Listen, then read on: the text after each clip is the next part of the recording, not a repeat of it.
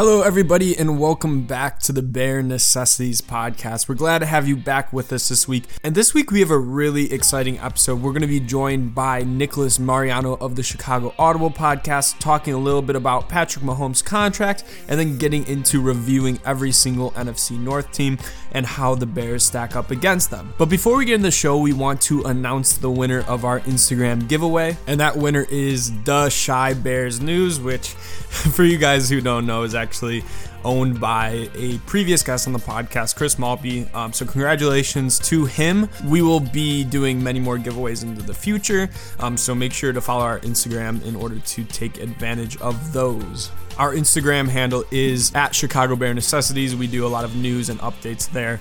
And it's just a great way for us to connect with you guys. You can message us, tell us what you want more on the pod, tell us what we could improve on. And while you're at it, why don't you go ahead and leave us a rating and review in the bottom of Apple Podcasts? A written review helps us the most, but a five star review, just with the stars, no written review, also helps us tremendously. And you know what? If you are that big of a fan of us, why don't you also subscribe to our YouTube channel? Just type in Bare Necessities Chicago Bears podcast, and we'll be one of the first results. Or click the link in our description. We link it at every podcast. So thank you guys so much. Enjoy the show and look out for another podcast releasing next Monday. Hello, everybody, and welcome back to the Bare Necessities podcast. This week, we are glad to be joined with one of our second, third guests of the show, Nicholas Mariano of the Chicago Audible podcast. How are you doing this week, Nick? Doing well. How about yourself? Not too bad. I know we're both very excited to have you on the show. As I said prior to the show, you guys have been a big inspiration for us. Uh, definitely one of the gold standards when it comes to Chicago Bears fan podcasts. Do you want to talk a little bit more about the Chicago Audible? Yeah, so um, I've been a part of the Chicago Audible now, going on my my fifth year um, yeah, we just try to provide the best content, something new, um, when we can and able to, but it's, it's awesome to hear that, you know, that we, we are people that you guys look up to. And I, we've gotten that from, from other Bears podcasts as well. But yeah, just trying to give Bears fans that, that coverage that they absolutely desire. I, I feel like Bears fans, regardless of where you're at in the season, if they're losing, bad, whatever, they want some kind of coverage. It might not be the best kind, but it's just something that Bears fans need, and it's awesome that you guys are doing the same thing as well. Yeah, 100%. And I think that um, the biggest thing is that for right now, there isn't a whole bunch of high quality Bears podcasts. And even that being so, a couple of years ago, um, I remember when I first started kind of getting into podcasting, I would see you guys. You guys always had a super high quality podcast. So, for any of our listeners who are aware of uh, our podcast, go ahead and check out the Chicago Audible. They'll probably be one of the first podcasts to sh- uh, pop up when we type in Chicago Bears podcast. Um, so definitely excited to have you join the show. The first thing that we're going to kind of be breaking down today is Patrick Mahomes' huge 503 million 10 year contract, something super unprecedented uh, from a player, a quarterback, whatever you name it, even an athlete. Um, something that the Bears possibly could have had, but um, we're not going to dwell too much on that. Nick, why don't you give us your first thoughts on uh, Patrick Mahomes' $503 million contract? Yeah, at first when I heard it, I'm like, wait, do they just add another couple zeros at the end of there? Like, this is an enormous contract. Like you said, Austin, it's just something that we haven't really seen before. But when you look at what Patrick Mahomes has done in his young career, and then you see the numbers associated with it, it's it's worth every penny because he is that good of a quarterback. He can change. He can win games by himself. Obviously, he has a great team around him, but he can capitalize on every single playmaker. So you look at the money, and he could reach up to that five hundred hundred three million dollars. And knowing Patrick Mahomes and what he's already accomplished, who knows? I mean, it wouldn't be surprising if he somehow gets all that just because of who he is as a quarterback and you see like the video that he posts. I mean, I think he's already going back, working in the gym, and just getting prepared again. So it's worth every penny. And I know a lot of Bears fans, and I think including myself, are just like, man, what could have been? And you know, obviously we were remiss about that a lot, but it's uh, it's definitely a huge win for the Chiefs and for Patrick Mahomes, obviously. Yeah, I, I think it's worth every penny personally. I mean, how can you not? He's shown just about everything you want to see from a quarterback that's this far into his NFL career. And, you know, as a Bears fan, I just kind of look at it and be like, man, I wish there's someone that I want to put uh, on a 10 year contract like that. But you know, that's the way it works out, and I'm sure a lot of people will get worried about you know athletes kind of taking a break or taking it easy once you know they get that big payday. But like you said, he's already back at it, working out in the gym. He's not someone you know that I think that's going to take his foot off the gas. I think we're just going to continue to see a high degree of excellence. You know, for this whole ten year contract. Honestly, it's I could see it working out very well for him. And you know, honestly, these long term contracts, once you get to that longer or the end part of that contract, it actually becomes a good deal as long as he's still performing mm-hmm. well. Absolutely. I think you hit on something very important, both you guys actually. It's that with his level of play, it might be a little bit of an overpay in the beginning, but towards the end, once you get like three years in, it's going to be uh, it's it's just going to be a, a, great deal for the Kansas City Chiefs, especially locking up a player that long. I'm sure the Chiefs they were looking to get that long of a contract so they can maintain this fifty million dollar a year contract. Obviously, the length of a contract tends to be more beneficial for the team, especially when you have less guaranteed money, uh, which it seems like it hasn't came out exactly, but it seems like the guarantees might be centered in the first three to four years which is nothing crazy for a quarterback in this day and age. The one concern I guess I do have with this contract. And by the way, before I, I, say this, the Kansas City Chiefs, they absolutely made the right move by giving him this contract. There was no way they should have let him hit the open market or whatever. And, you know, when you have a player this good, they kind of dictate whatever they want. Um, but I guess the one concern that I would have is that Patrick Mahomes has been surrounded by quite a bit of talented weaponry. I think two All Pros, one Pro Bowler. He had Kareem Hunt with him, Sammy Watkins, a, bu- a bunch of guys, right? And this contract for the next, you know, foreseeable future before it really does become like a steal on the market they're probably going to have to move on from a lot of these guys. So it's definitely going to become more of the Patrick Mahomes show, kind of what we saw uh, with Aaron Rodgers in Green Bay. So if I'm playing devil's advocate, that would be the one concern I would potentially have. But um, yeah, they, they still made a great move by uh, giving them this contract. The only move they could have made that would have been better is to trading him to the Bears. But I, I doubt that they would that they that they would want to consider that. But um, I think that just wraps it up. I mean, obviously what could have been for the Bears is always going to stand out here. Um, but today, that's not the focus of the show. Of course, we are breaking down the NFC North, going over each team, how their offseason was, their grades, and kind of comparing the Bears to their divisional rivals. Um, I remember when we did this show last year, um, I think Reese it ended up being turning out pretty spot on, even though our record prediction was well off.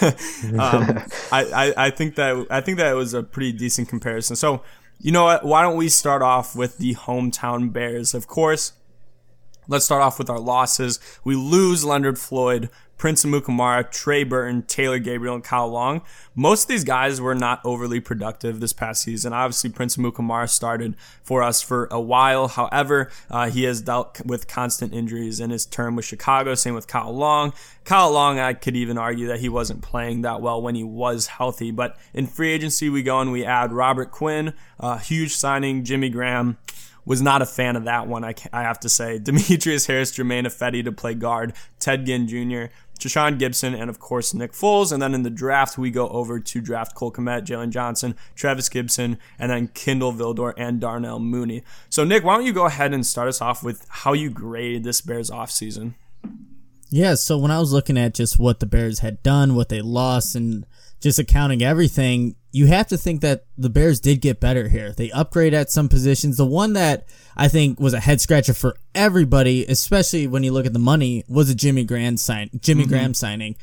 Just the money associated to a player that was kind of on the downward trend, right? But you look at the tight end situation for the Bears, it honestly is probably an upgrade just because of how mm-hmm. bad the play was there.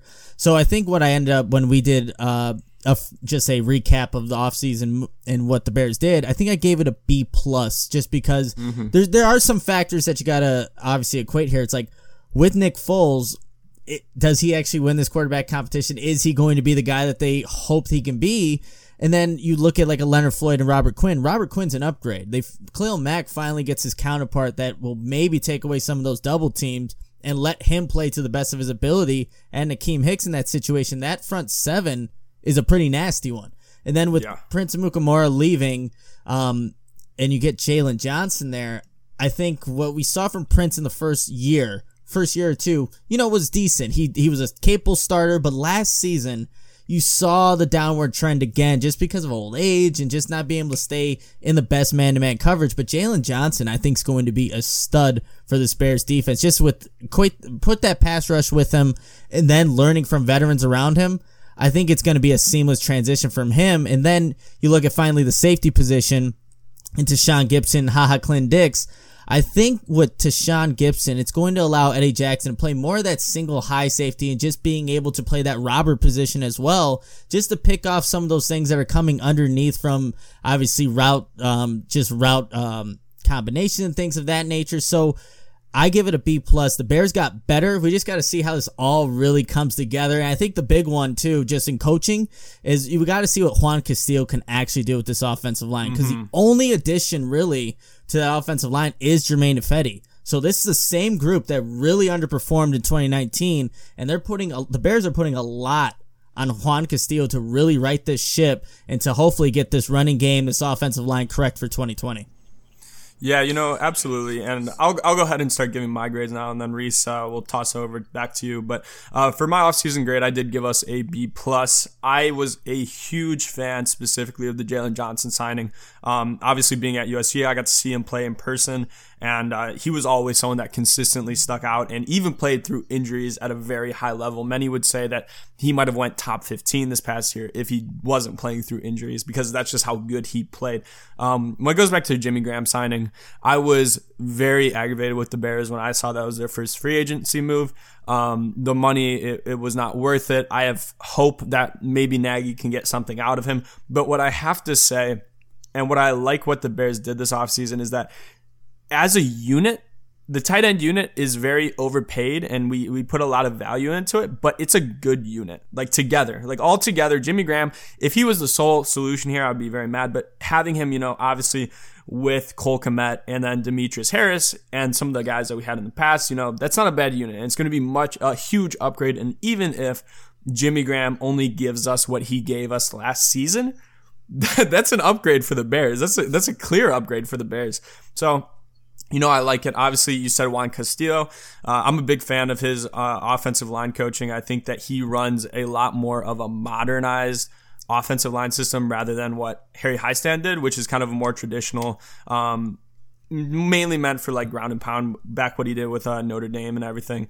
Uh, obviously, still a good head coach, but I can see why the Bears decided to move on. I'm also um, obviously very excited for uh, DeFilippo uh, in the quarterbacks room. I think that him, Nick Foles, I hope that we can get some sort of competent quarterback play. I, I'm I'm confident we can get some sort of competent quarterback play. I think we have a ton of players uh, returning from injury, and again, as you were saying, defense is looking to be stellar this year. Uh, with the return of Akiem Hicks, you know Eddie Goldman isn't going to be as injured. Uh, obviously, we have we just have an abundance of riches there. I'm very excited. I'm, I think that the Bears are going to improve. I'm unsure at to what degree, though. Yeah, I, I think, you know, I have a pretty similar outlook to both of y'all. I give them a solid B. The way I see it is that, you know, where the Bears lost some of these key players, they improved. They got upgrades at those positions. We talked Prince Amukamara for Jaylon Johnson. I think that's an upgrade. I think Trey Burton for the Cole Kmet, Jimmy, uh, Jimmy Graham package, you know, take the Jimmy Graham contract as you will, not the best thing in the world. But if we're looking purely at what performances we're going to get out of him, I think that tandem is an upgrade over what we had with Trey Burton and what our tight end cast was in the past year. Um, and I think Leonard Floyd for Robert Quinn, you know, while you are losing someone that was younger, maybe had a little bit more potential, but, you know, we didn't really get to see the best part. We didn't get to see too much consistency as play with injuries with Leonard Floyd. I think Robert Quinn is an upgrade. You know, we are getting someone finally alongside Khalil Mack. You know, that as you brought up, where you know it's it finally gives or brings up the opportunity for Khalil Mack to be free from some double teams. So mm-hmm. I think this defense is going to be excellent. The offensive line is still definitely worrisome you know, Germain Ifedi, the only one being brought in. You know, we'll have to see what Juan Castillo does. I think that's the narrative that you two have both kind of pounded in so far. And also, I think the reason why I went with a B instead of a B plus is because, you know, as I brought up on multiple podcasts beforehand, I think, you know, even not picking a quarterback late or picking up some kind of younger quarterback prospect in undrafted free agency or something like that, I, I think that just, just makes me have a little bit more of a negative outlook because I'll feel really confident with the Bears offseason when they're finally doing some real quarterback development. And mm-hmm. I know that Nick Foles, you know, has been there, hopefully can teach Trubisky a little bit, but we'll just have to see how it works out. Yeah, and I think one final point I want to make when it comes to Germain Ifedi is I'm very excited to see him switch back over to guard. When he was coming out of Texas A&M, he played mostly guard, and that's where I kind of thought he would play. But when uh, the Seattle Seahawks obviously drafted him, they were kind of operating their system based on a need basis, and so he went and popped out to tackle. Um, obviously, a very athletic player, but tackle clearly a more technical, more advanced position. Uh, it takes a lot more to handle guys on the edge, especially when some of the best athletes in the NFL are on the edge. So I have high hopes for him, but we still are missing that consistent uh, starter. And Reese and I have touched on in the past the possibility of signing Larry Warford. I think that would still be a great move and have Germain Ifedi kind of be our primarily primary rotational backup offensive lineman. So Moving on, we have the Minnesota Vikings who have lost quite a bit of talent. This is a pretty much a completely new team outside of Kirk Cousins. We have stuff we lost or they lost, excuse me. I don't want to associate myself with any Vikings fans. Um, they they lost Stefon Diggs, Xavier Rhodes, Trae Waynes, Linval Joseph, Mackensie Alexander, Josh Kline, which was a big loss, Everson Griffen, and Trae Waynes. Um, not many notable names signed in free agency, but in the draft they went in, they brought in Justin Jefferson, Jeff Gladney, two really high quality prospects, Ezra Cleveland at the tackle for tackle position, and one last player I want to throw in there is Troy Dye out of Oregon, another great inside linebacker. I gave their offseason grade an A minus, but Nicholas, why don't you go ahead and start us off? Yeah, so it was just interesting to see how that all played out for the Vikings and seeing you you said the read those names there, Austin, of the guys they lost. Those are big contributors for this Vikings team over the years.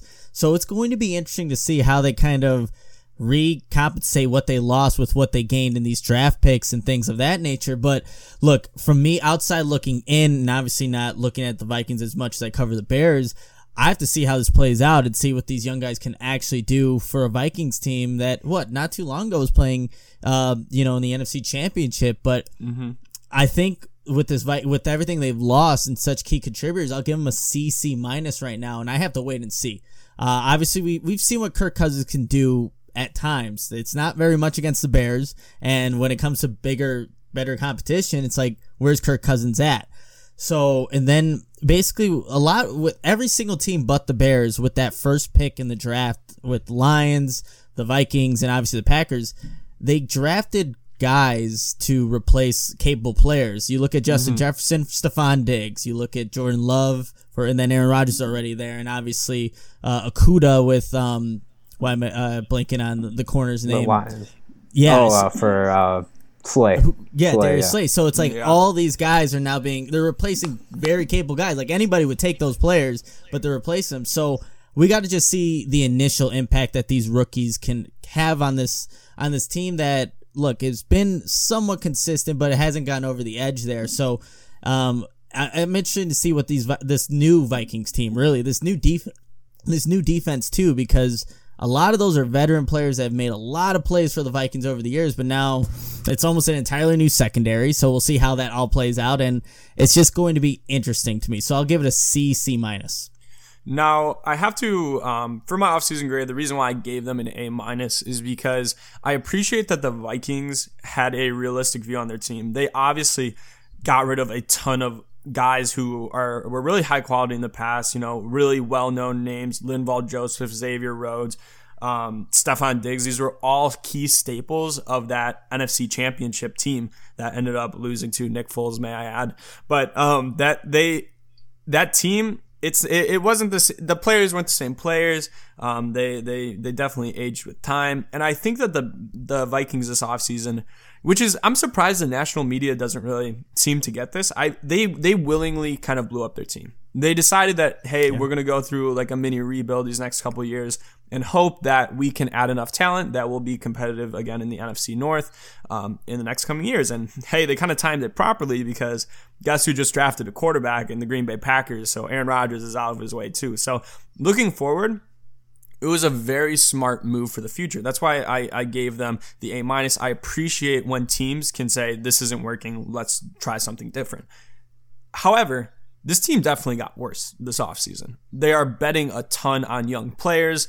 Um, they're they they got some good young players. I'm a fan of Justin Jefferson, Jeff Gladney too, but um, they're they they're not going to be the the top of the NFC North like some national media analysts are claiming that they will be when you draft players, you have to expect that it's going to take, you know, two to three seasons before they're performing at a high level. Now, obviously, there's players like Eddie Jackson who just completely blew that away, or, you know, even guys like um, Darius Leonard, and, and, and there, there are exceptions, but for the most part, that doesn't happen. And betting on, you know, four, five, six uh, young players to take over that mold and perform at a high level, I don't see it happening. And besides that, I view that the Bears got better. So, um, and the Bears already obviously beating the Vikings two times for the past two years, um, or well, four times total. It's not, I don't have a great outlook on the Viking season this year. I think that they'll probably finish third, maybe fourth in the division, um, with the Bears obviously placing above them. Yeah, the way I gave them a B, uh, just like I gave the Bears a B. Um, I think that the draft picks they brought in, Justin Jefferson, I like that a lot. I think that Stefon Diggs works very well in that offense, but at times he kind of didn't.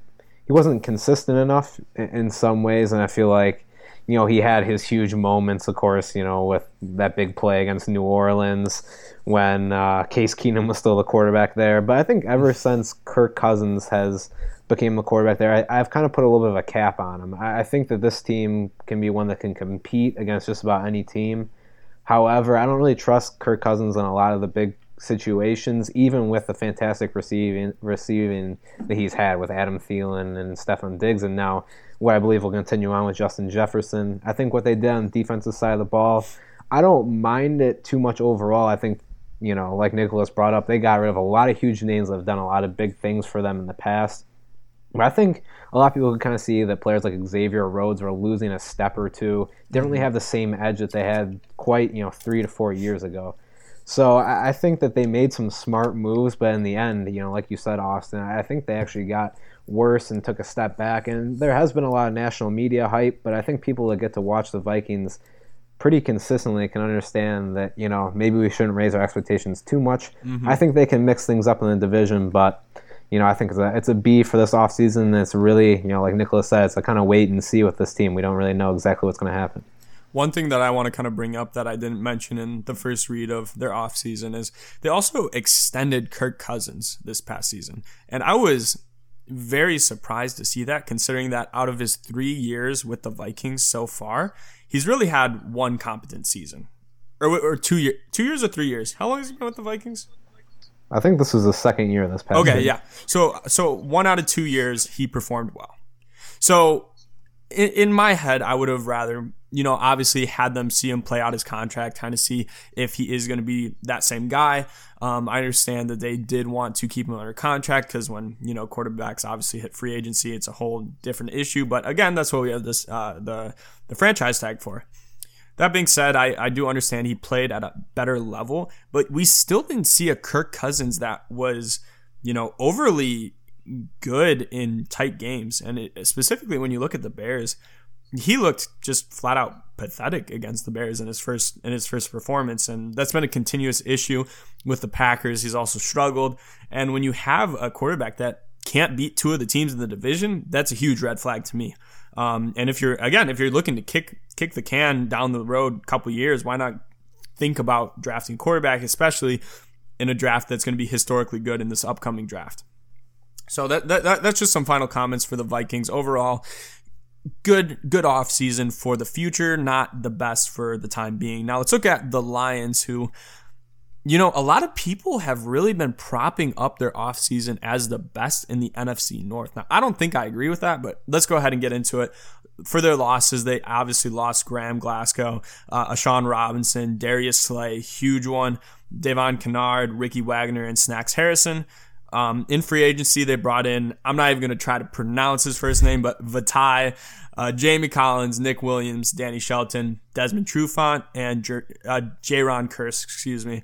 Um, then for the draft, they went out and they got Jeff Okudah, which he's a stud. I'm not even gonna I'm not even gonna front about that. He he is a great, great, great prospect. Probably the best college football cornerback prospect I've seen in the past five years at least. Um, and then then they went out and they also got D'Andre Swift, another good running back, Julian Okwara from I believe Notre Dame, and then Jonah Jackson. Nick, how how do you feel about the Lions this season? Yeah, I mean, just looking at what obviously the losses and their additions here, I, I think D'Andre Swift was one. I great great player at Georgia, and I know obviously they have on Johnson. It's just will the Detroit Lions actually use a running rushing attack? You know, with Matt Patricia there, so it just seems like that has never been something that you know Matthew Stafford can really count on. And with Matt Patricia, ever since he got to you know the NFC North and with the Lions, you're kind of wanting to see when that defense is finally going to step up. It hasn't. He's won nine games in two seasons, 9, 22, and 1 as a head coach. So just looking at the offseason, I think they did make some good moves. It's it's just whenever I think of the Lions, it, it comes back to this. It's the Lions. They're just not really. I don't. They're just not capable of like competing for some reason. Something holds them back, but they did add some good players. I will give them that. So, you know, I gave them a solid B for what they were able to do. The Jeff Okudah pick, love Jeff Okudah, but you're replacing Darius Slay, so it's we'll see. We have to wait and see with Jeff Okudah where if he has a career like um you know Darius Slay, that's going to be fantastic for that organization. But it's just a it's a player at the same position for a player, and I think that obviously that will that can work out in the long run. He's younger, all, all those mm-hmm. good things, but we want to wait and see with that as well. And then Julian Okwara from Notre Dame, I really like that pick as well for the Detroit Lions. I think he's an edge rusher that I was looking at um, just with with the Bears, what they could have maybe done. But mm-hmm. yeah, and there there's a couple of players that as I was kind of going through this list of transactions that the Lions made, I'm like, okay, the Lions may be going in, in the right direction for once, you know. But uh, I give them a solid B for for their moves this past season. Yeah, and I think you hit on something really important that you know, maybe not a lot of national media analysts, people who aren't as close with the Lions, um, really notice, and that's that Matt Patricia has been, quite frankly, a disaster in Detroit. Obviously, they they move on from him being a borderline playoff team consistently, and he falls down to having them be one of the worst teams in the NFC North and in the NFC at all, quite frankly. Um, consistent struggles with Matt Stafford, hasn't really had a, solid quarterback play, which again reflects more on Matt Patricia than it does on Matthew Stafford. Um, but overall, when you have players like uh, Snacks Harrison and um, Darius Slay who are consistently saying they dislike their head coach and speaking out on their head coach, that's an issue that's an issue in and of itself. So it's going to hold the lines back a lot. Uh, I'm not a huge fan of Matt Patricia, scheme wise or as far as a person goes. Um, not a huge fan of their offensive coordinator either. Um, but but that being said, Okudah was a good pick. Andre, D'Andre Swift was a good pick. But honestly, they're pretty much at a wash with everything else. Honestly, this entire offseason could be just completely a wash. I mean, Nick Williams for A'Shawn Robinson, that's pretty similar. Um, Danny Shelton for Snacks Harrison, not not too different. Desmond True, like these are these are moves that are you know they're they're rotating players in, but are they really improving the team? Probably not. And Jeff Okudah, in order to play at the level of Darius Slay, um, played at these past couple of seasons in his rookie year, he would win Defensive Rookie of the Year if he if he did that.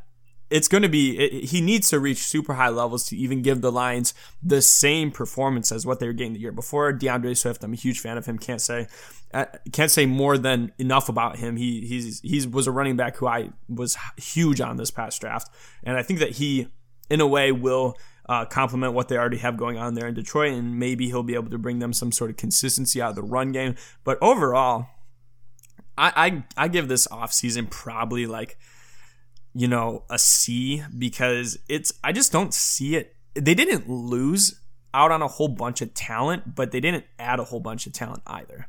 Uh, obviously, again, huge pick of Jeff Okudah though, and I think that the Lions are probably going to end up finishing last or third in the NFC this NFC North this coming season.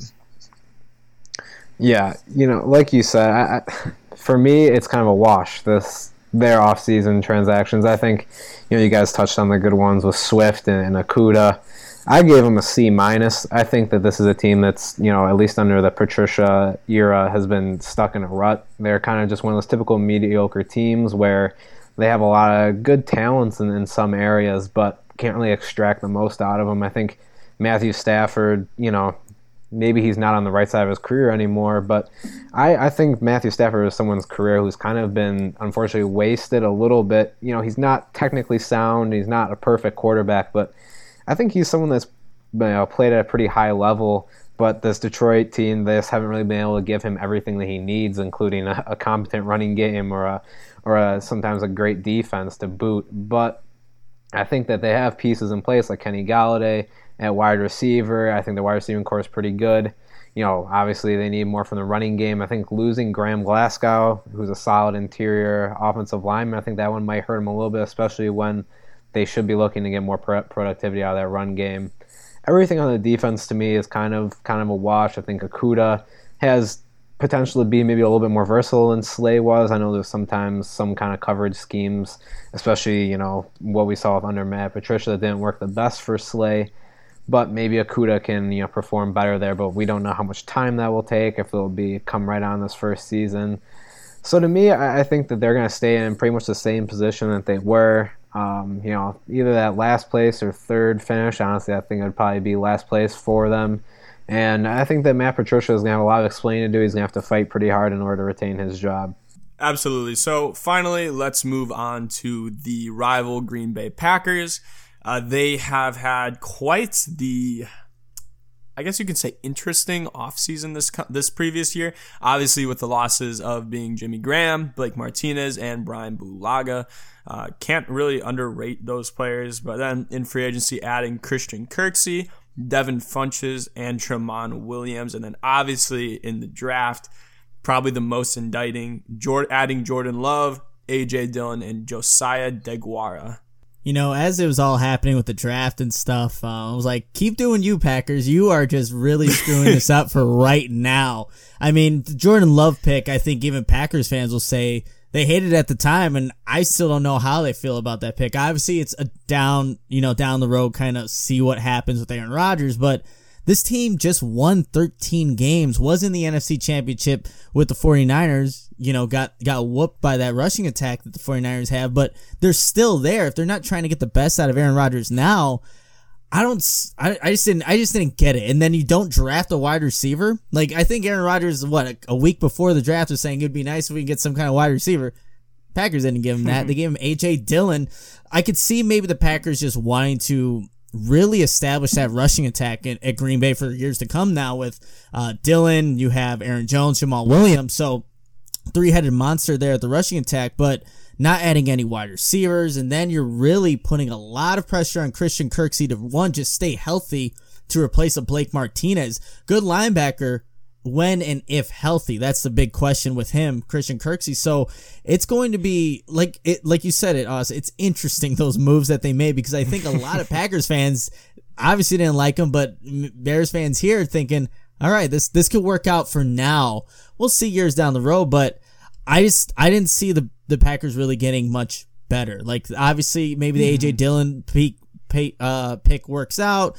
Jordan Love works out down the road, but not now. If they were looking to compete with the 49ers or some of the best teams in the NFC, they didn't do it. Now with this draft, now with the offseason moves, I think they got worse, and they're just hoping that they can get a, more Aaron Rodgers magic. But this has to be, for me, a bear uh, for a Bears fan, a plus, but for Packers, like a C minus here, just because mm-hmm. of what they what they lost and how they tried to compensate, adding you know other pieces it's just a wait and see. Uh, similar to the Vikings, it's like a down the road kind of thing. This little rebuild, like you mentioned, Austin earlier, it's they're kind of in that mode, but they're trying to still be able to compete.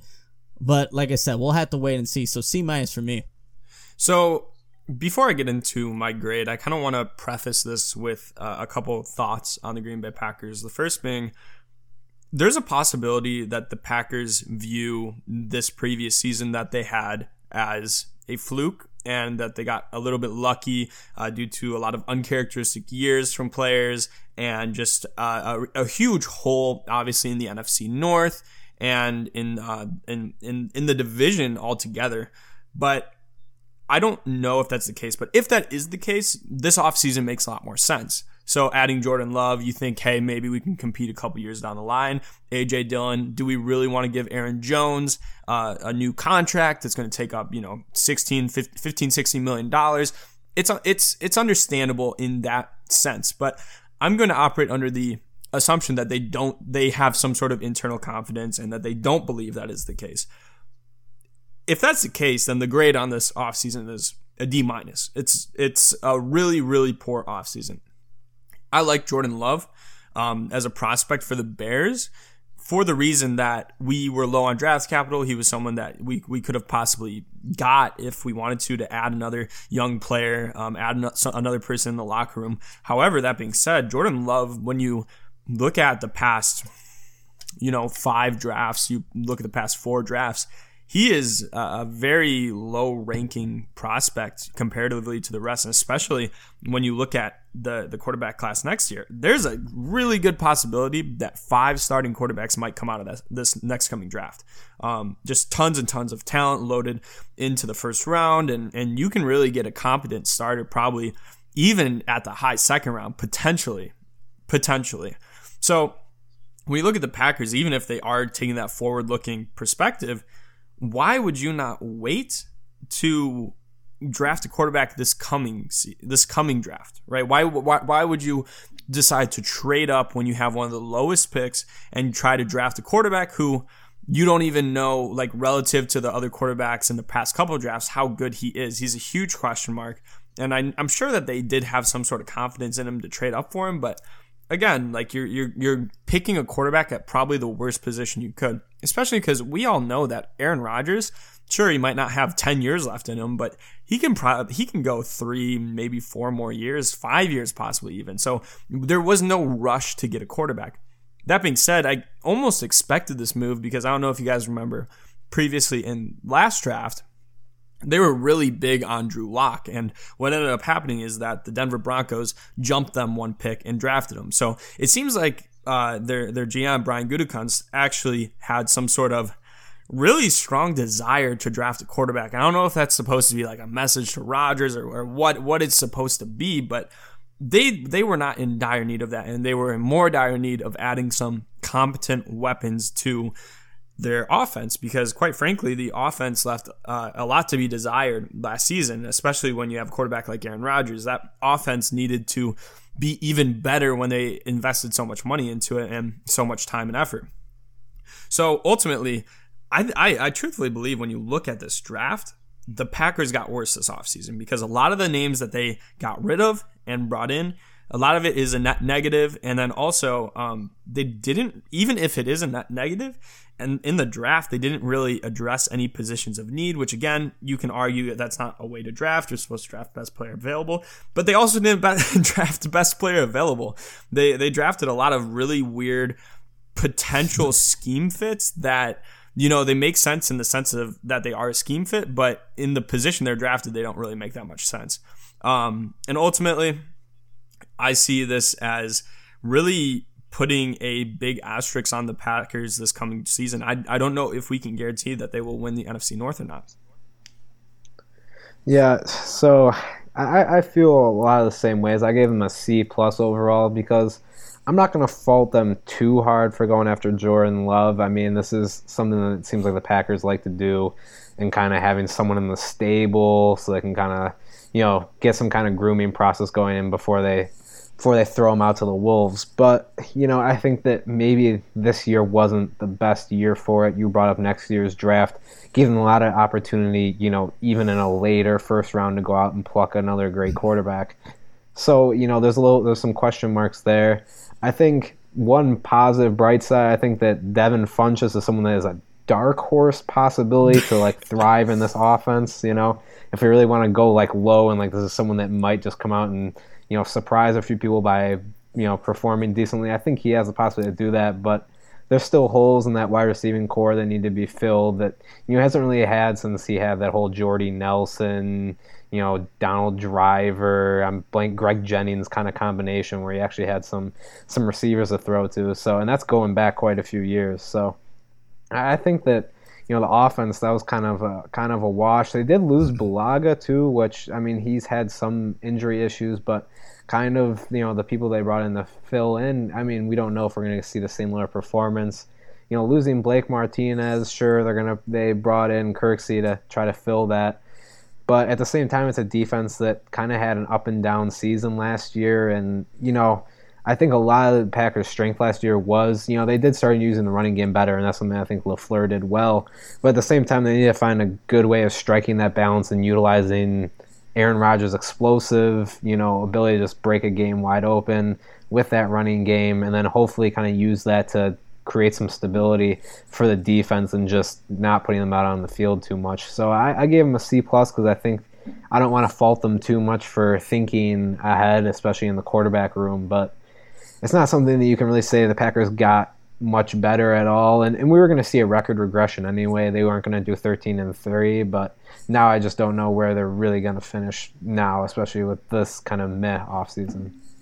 Absolutely. And I, I guess that goes into um, the next two questions I'm going to pose. And the first one is how do we see the division working itself out? So who's going to finish first, second, third, fourth? And then also, how many years does Aaron Rodgers have with the Green Bay Packers? Nicholas, if you want to start off, go ahead. Yeah, it's an interesting question. I mean, look, we just put all the factors into where we th- why we think the Packers where they won't be at 13 and 3 again, but they still might be the number 1 team leading this mm-hmm. NFC North division, right? You have Aaron Rodgers, you have a chance. And Matt LaFleur I think had his ups and downs, but I think he's going to work on that rush, rushing attack. I think he's going to want to get like you said, Reese, just with the the the big play capabilities, and then you can come back with you know rushing for a couple of times and getting a good chunk on the ground. So the Green Bay Packers, I think, are still the lead dogs. But you look, we just talked about the rest of the division, and we all kind of agreed here. The Bears got better, and if they actually have competent quarterback play. This is a whole new story with the Chicago Bears in 2020. This is a defense easily can be top five. They have the pieces mm-hmm. to do it. If you have competent quarterback play, to, you know, add to that, this team won eight games with, you know, just awful, atrocious offense. Yep. What can they do with competent quarterback play? So I, obviously covering the Bears, being a Bears fan, I have them second, and then I will go. It's look the Vikings, like we we all said, they didn't add anything for now. It's probably down the line, and then it's still the Lions. We're still waiting to see from them, but I think they will have a better season than last year, which is not saying much, or even the year before that. So I'll have the Lions at third, and then Vikings finishing uh, last in the NFC North. And then your second question about Rodgers, how much does he have left? Look, he has been slightly regressing, but slight regression for Aaron Rodgers is still better than a lot of quarterbacks in the NFL and still capable enough to beat the Chicago Bears, you know, one twice a year, right? Once or twice a year. So I think he's still got three to four years with the Green Bay Packers. We'll see if the Packers still want three to four years with Aaron Rodgers, though. I think Jordan Love just going up and getting him kind of signifies that's not the case. Maybe he wants to learn, obviously, from him, but there's going to be a time and place where Aaron Rodgers is not the quarterback for the Packers. I think Bears fans can rejoice, but we'll see how that ends out with Jordan Love. Obviously, right now, nothing that Bears fans should be worried about, but we'll see come down the road. So three to four years for Aaron Rodgers, I think. Yeah, and for me, I I have I have to give the benefit of the doubt to the Green Bay Packers, obviously having Aaron Rodgers on the team, but I don't think that that is set in stone. Again, we I, I believe that the Green Bay Packers got worse this offseason, especially in comparison to the other teams in the North.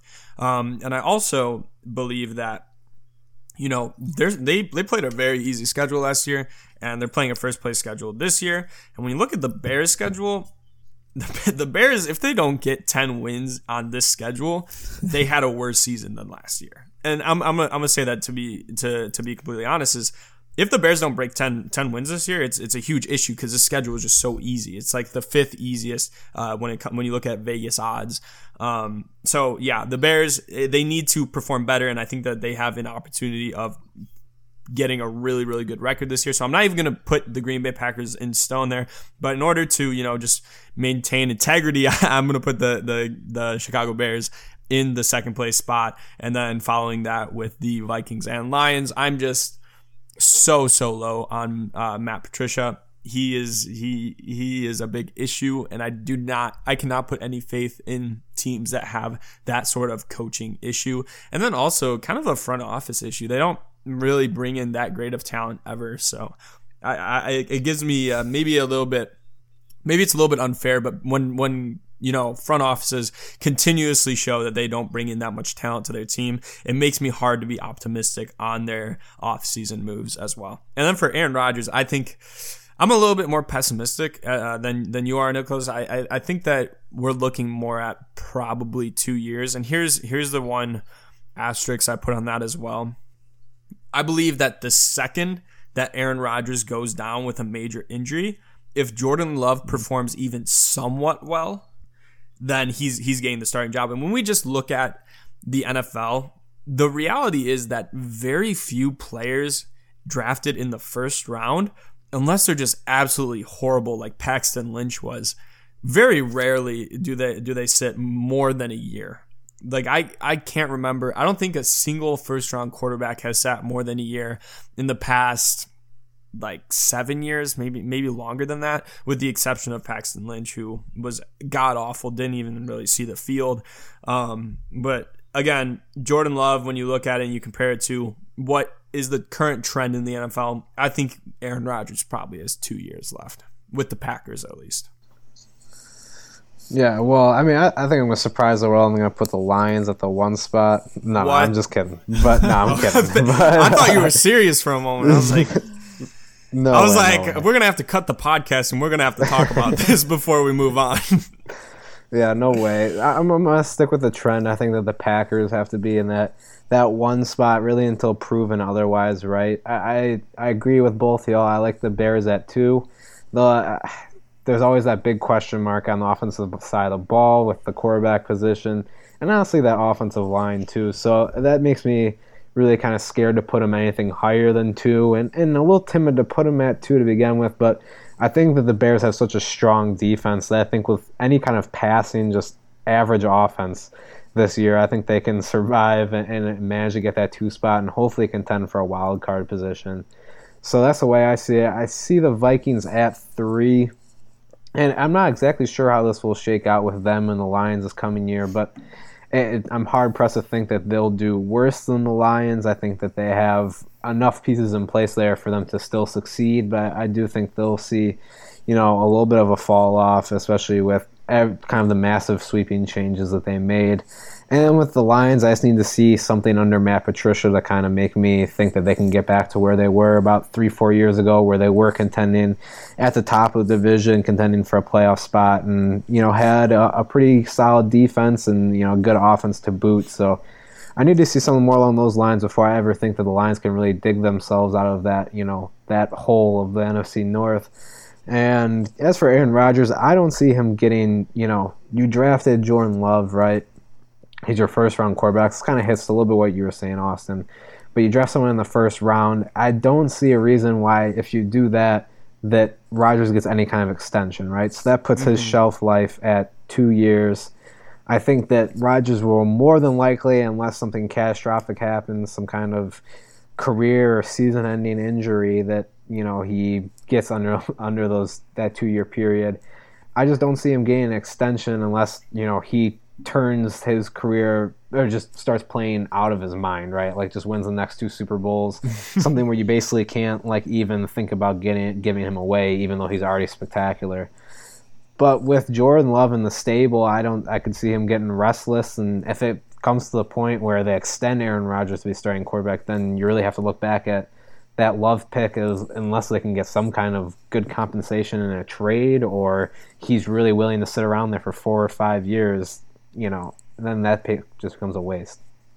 Yeah, absolutely. And you know, it's going to be really interesting to see how this plays out. This could this is likely in, in my opinion at least I can say I believe that this pick is going to what end up what's going to end up really getting Brian Gutekunst and other pieces in the Packers front office uh, shipped out if I'm being completely honest because I think once the Packers lose Aaron Rodgers it's going to become a lot more apparent apparent the lack of ability to fill roster holes and the the the just genuine in focus on what the team actually needs, and then also their lack of willingness to really give players second contracts, third contracts, unless you are the starting quarterback or Davante Adams. Um, I think that's been a consistent uh, issue with the Packers, and a lot of people think that when you know when they brought in Brian Gutekunst that was a complete regime change. It, it really wasn't. He was from the same regime that kept most of the same pieces, so he he is of the same pretty much the same mindset of a lot of the previous Packers regime, and it's it's kind of long overdue um, for some sort of move there. I, I do think that Matt Lafleur can, has a, has high potential as a coach, but still not a huge fan of Brian Gutekunst at GM. So that is going to end up concluding our thoughts on the NFC North. But before we go ahead and wrap up the show, Nick, we have one question that we ask every single guest who comes on our show, and that's give us one hot take about the Bears that you have for this upcoming season. I don't know if this is a hot take, it might be, but just with everything that's going on in the world now, COVID 19, everything, and seeing Mitch Trubisky actually getting reps with his wide receivers and getting the continuity established, I, I, I initially said once the Bears sign Foles, he's going to be the week one starter. I wouldn't be surprised, and I'm going to say it now, and we'll see about maybe a month from now if there's a preseason, that Mitch will go out there and start week one against the Lions. It's a scenario that if you look at the first four weeks of the season, that Bears schedule, like you were saying, Austin, earlier, is shaping out to be an easy path to maybe get hot. And maybe that's what the Bears ultimately want to get Mitch on a hot start. But I'll say this now We'll see about in a month from now that Mitch will be the week one starter for the Bears and who knows what will happen throughout the course of the season. But starting against the Lions, where he's actually mm-hmm. had success out of all the teams, oh, it is the Lions, so um, it would be a good start for Mitch Trubisky. But I have him pegged as a week one starter right now. I could absolutely see that, and I think that is what is shaping out to be one of the more likely scenarios. I was really down and out on Mitchell Trubisky, especially when we added Nick Foles. I was thinking it's Foles, Foles, Foles. I'm going to say that I think that there's a potential that Nick Foles doesn't even touch the field this season. And I, I the reason why I say that, call me crazy, but Mitch Trubisky's always been someone who performs, you know, he he performs better in like practice and he, he he's doing all the work, but he never seems to be able to translate it onto the field. And in this kind of weird COVID this weird COVID like no fan season, there's going to be a lot less pressure on players, and it's going to give players who who tend to do a lot better in practice and uh, who who tend not to be able to perform as well when the lights are on them a lot more opportunity to really transmit from practice to the field. And you know, I I think that there is a possibility. Is it likely? Probably not, but. Um, definitely could see Mitchell Trubisky starting this coming season. Reese, any comments on that? No, I think that I was definitely of the impression that once Nick Foles got here, that he would certainly be starting. And I feel like I've definitely walked that back in the past few weeks just because it seems like, you know, Nicholas brought up a good point. Just kind of the way the trend of things are going with kind of how this offseason has been. It really has just opened the door wide open for Trubisky to take that starting position and really kind of really have to make Nick Foles have to take it back, you know? So you know, we'll just see how it plays out. But, you know, if this season it's going to be kind of weird, going to be kind of different, you almost feel like you might as well give the chance to Trubisky anyway. You know, that we know what Nick Foles is, and of course we signed him for a reason. But, you know, why not give Trubisky one last chance and see if he can really turn it around? You know, I'm still skeptical of what he can fully, what his potential is at this point, but, you know, I'm here for him to prove me wrong, that's for sure. And you know what I what I always say is that the best case scenario for the Bears this coming season is that the Bears win the Super Bowl, and the second best case scenario is that we have zero wins and get Trevor Lawrence. So maybe Mitch Trubisky can be instrumental in doing either of those things. Uh, well, I, I, guess we'll have to uh, see. I'm very excited for this season, Nicholas. Thank you so much for joining the podcast. Uh, why don't you one last time for the listeners uh, so that they can check out your podcast immediately when they finish that? Uh, just link link to your uh, Chicago Audible. Give us your plug.